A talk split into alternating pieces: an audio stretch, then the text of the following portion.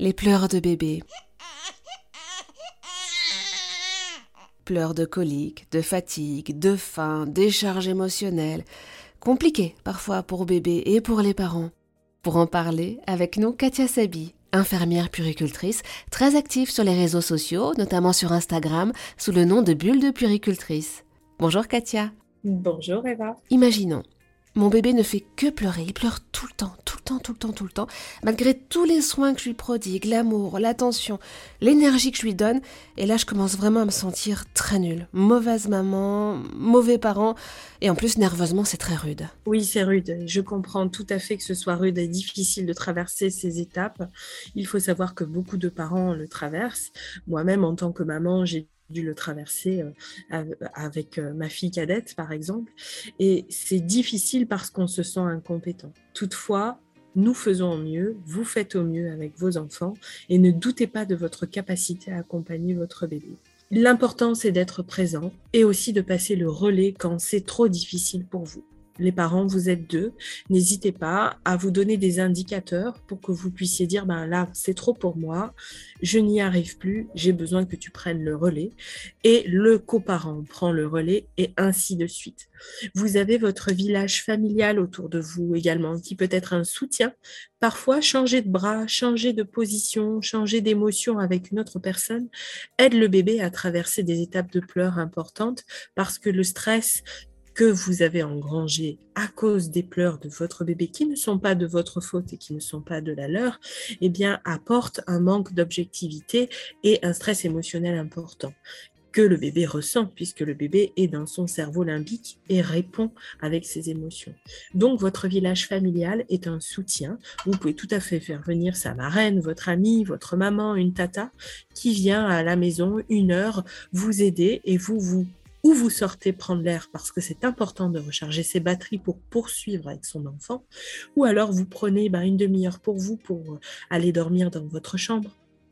Essayez de trouver quelque chose qui vous corresponde pour rester, euh, comment dire, comme dans un marathon, efficace tout du long.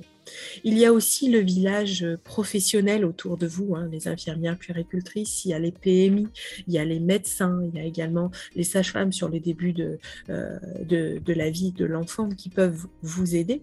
Aujourd'hui, il y a les cercles de parents qui sont en train de se déployer au niveau national, qui accompagnent également les parents dans tout la parentalité, mais également voilà les dialogues sur les pleurs, le sommeil, qu'est-ce qu'on fait.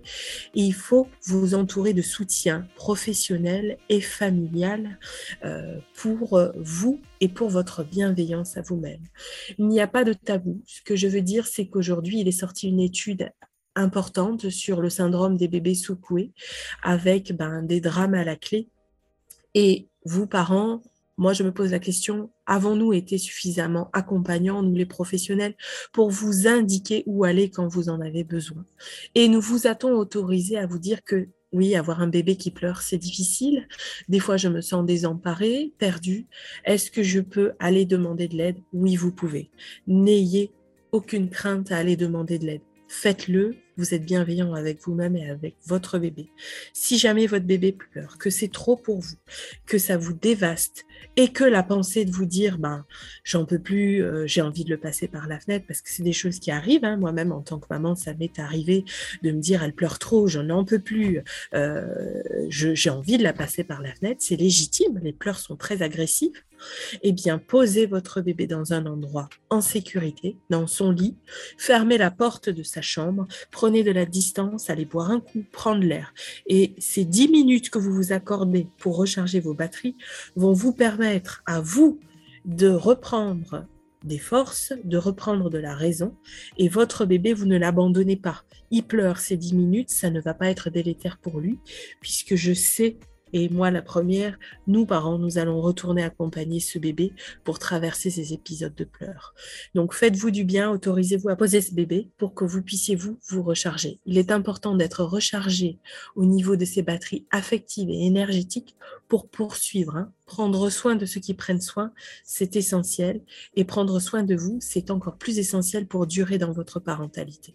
J'ai l'impression avec mon enfant que les pleurs de bébé que cela soit dans leur puissance, leur expression, leur tonalité, évoluent avec le temps, C'est possible ça? Oui, tout à fait, Eva. Les pleurs de bébé évoluent parce que le bébé grandit, fait des expériences, il fait également des acquisitions, de l'apprentissage au niveau cérébral, et puis il apprend du monde extérieur, du coup ses besoins et demandes évoluent, et les pleurs évoluent en même temps.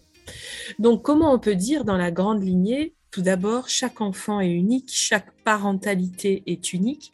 De ce fait, les enfants vont évoluer dans leurs demandes et dans leurs pleurs selon leurs besoins, leur famille et la capacité parentale à y répondre.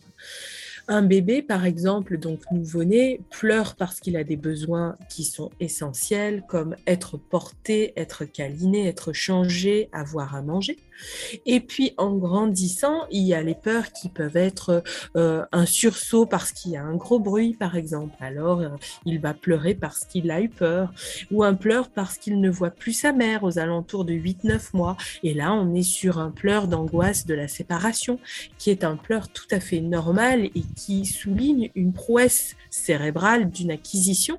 Et puis plus grand, petit à petit, les pleurs vont être parce que un jouet ne tourne pas correctement euh, j'ai voulu le faire tourner avec ma petite main, mais c'était difficile, donc j'étais frustrée.